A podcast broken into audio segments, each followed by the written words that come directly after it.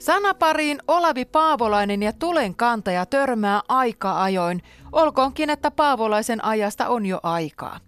Olavi Paavolainen oli kirjailija ja tulenkantaja, sukupolvensa näkyvin ja kiistelyn hahmo. Tiedän miehen, olen jotain kaverista lukenut, mutta en kuitenkaan tunne miestä. Se, millainen ihminen ja persona hän oikeastaan oli, siihen vastaus löytyy Jukka Kuosmasen loistavasta kymmenosaisesta sarjasta Olavi Paavolaista etsimässä. Tämän sarjan myötä voit kokea, kuinka tulenkantajat juhlivat, kuinka Hitler puhuu omilleen. Voit kuulla, kuinka Olavi Paavolainen matkusti 1920-luvun Pariisiin ja antiikin Kreikkaan, hurmasi naiset, innostui modernista taiteesta ja koneista. Tulenkantaja Paavolainen halusi aukoa ikkunoita Eurooppaan, mutta sepä ei aina riittänyt. Olavi Paavolainen matkusti kuten Eurooppa ikkunoita aukojen tulenkantajan pitikin.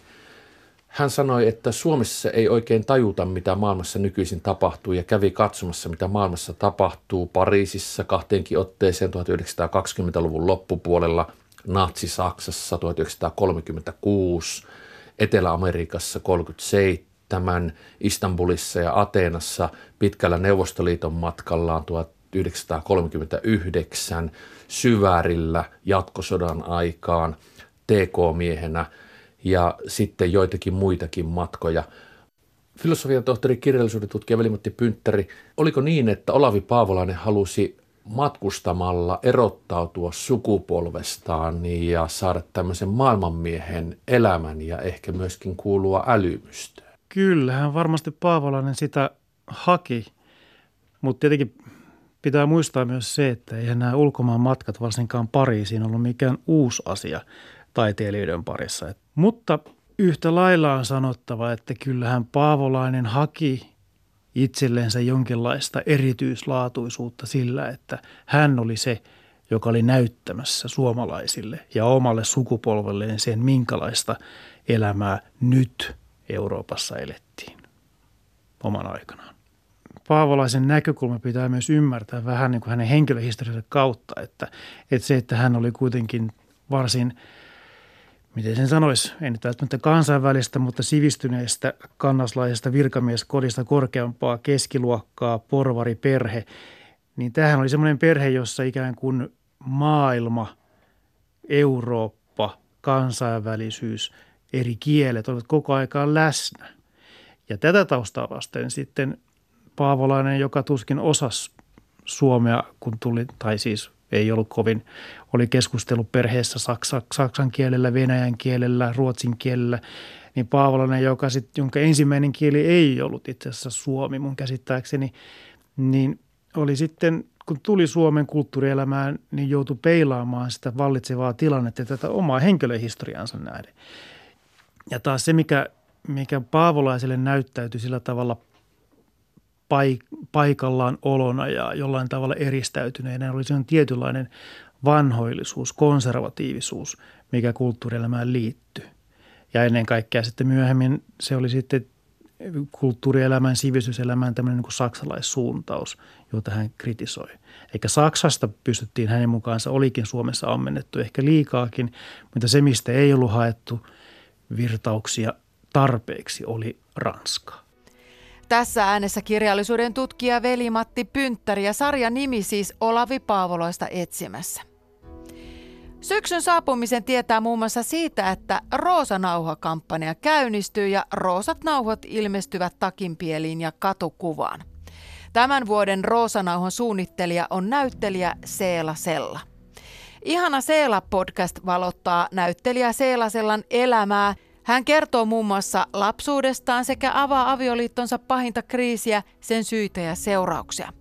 Seelasella on myös mummon tyttö. Sulle oma mummo merkitsi kaikkea. Ihan kaikkea, koska mä oon sen kanssa kasvanut. Äitihän oli, mä oon syntynyt siis 36 ja sitten tuli kaksi sotaa. Äiti oli tehtaassa töissä ja sitten oli myöskin hoiti talonmiehen tehtäviä ja sitten kun oli sota, niin ne oli yötä myöten tekemässä sotatarviketeollisuutta kaikkea sille, että etupäässä olen mummon kanssa ollut. Mummo kasvatti sinua ja, ja vei aina pelastusarmeijaan Ja pelastusarmeija oli sulle joku tämmöinen hieno paikka. Se oli koti. Se oli toinen koti. Se, mä tykkäsin niin hirveästi siellä. Siellä laulettiin ja koko se uskonto, kun se oli semmoista ilosta. Se ei ollut semmoista, että syntejä vedetään mukana ja kaikki on niin syntistä, vaikka olikin syntejä ja kaikki teki syntejä. Mutta ne synnit annettiin anteeksi ja sitten laulettiin ja, ja sitten lapsiin, en mä tietysti ainoa lapsi ollut siellä, että oli siellä muitakin, mutta kun mä esi- halusin esittää runoja, niin joo, nostettiin tuolille tai pöydälle ja sitten mä esitin Imi Helenin hiiriä pyydystämässä ja siellä lausui pelastusarmeessa runoja ja se oli semmoinen toinen koti. Ihana Seela-podcast on vuosina 1999 ja 2018 tallennettua keskustelua kansalaissodan perinnöstä koiran kasvatukseen ja kaikkea siltä väliltä. Haastattelijana on Kari Paukkunen. Nyt on se aika, jolloin tekisi mieli kömpiä peiton alle ja vetäistä unta vaikkapa sata yötä ja päivää. Ja sitten herätä virkeänä ja uteliaana, kuten muumipeikko. Eräänä kevätaamuna kello neljältä lensi ensimmäinen käki muumilaakson läpi. Se istuutui sinisen muumitalon katolle ja kukkui kahdeksan kertaa. Tosin hieman käheästi, sillä oli vielä hyvin varhainen kevät. Sitten se lensi edelleen itää kohti. Muumipeikko heräsi, loikoi pitkän aikaa katsellen kattoon käsittämättä, missä hän oikein oli. Hän oli nukkunut sata yötä ja sata päivää, ja unet vilisivät vielä hänen ympärillään ja tahtoivat kiskoa hänet takaisin omille mailleen.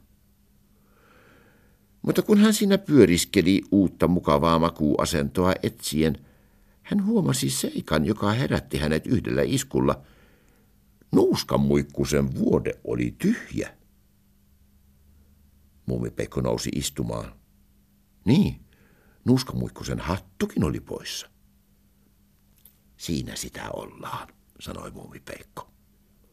Hän tassutteli avoimen ikkunan luo ja katsoi ulos. Jaha, nuuskamuikkunen oli käyttänyt nuoratikkaita. Mummipeikko hinautui ikkunalaudan yli ja kiipesi lyhyille jaloillaan varovasti alas.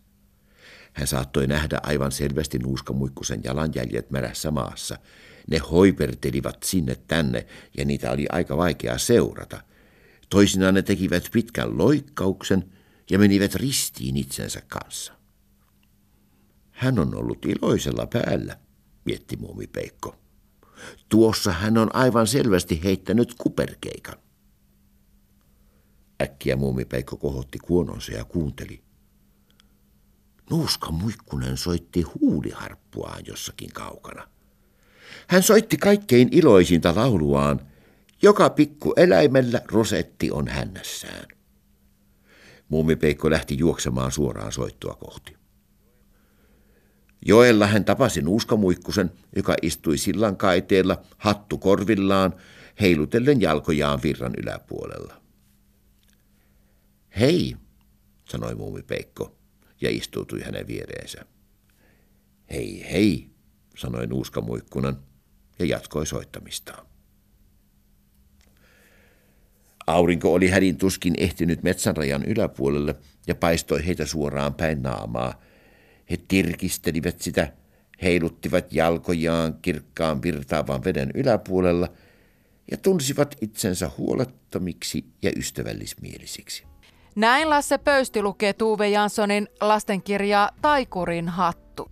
Ja muistutetaan tähän loppuun vielä, että Areenastahan löytyvät myös muut Tuve Janssonin rakastetut lastenkirjat luentana, kuten Muumipappa ja Meri, Muumipeikko ja Pyrstötähti ja Muumipapan urotyöt.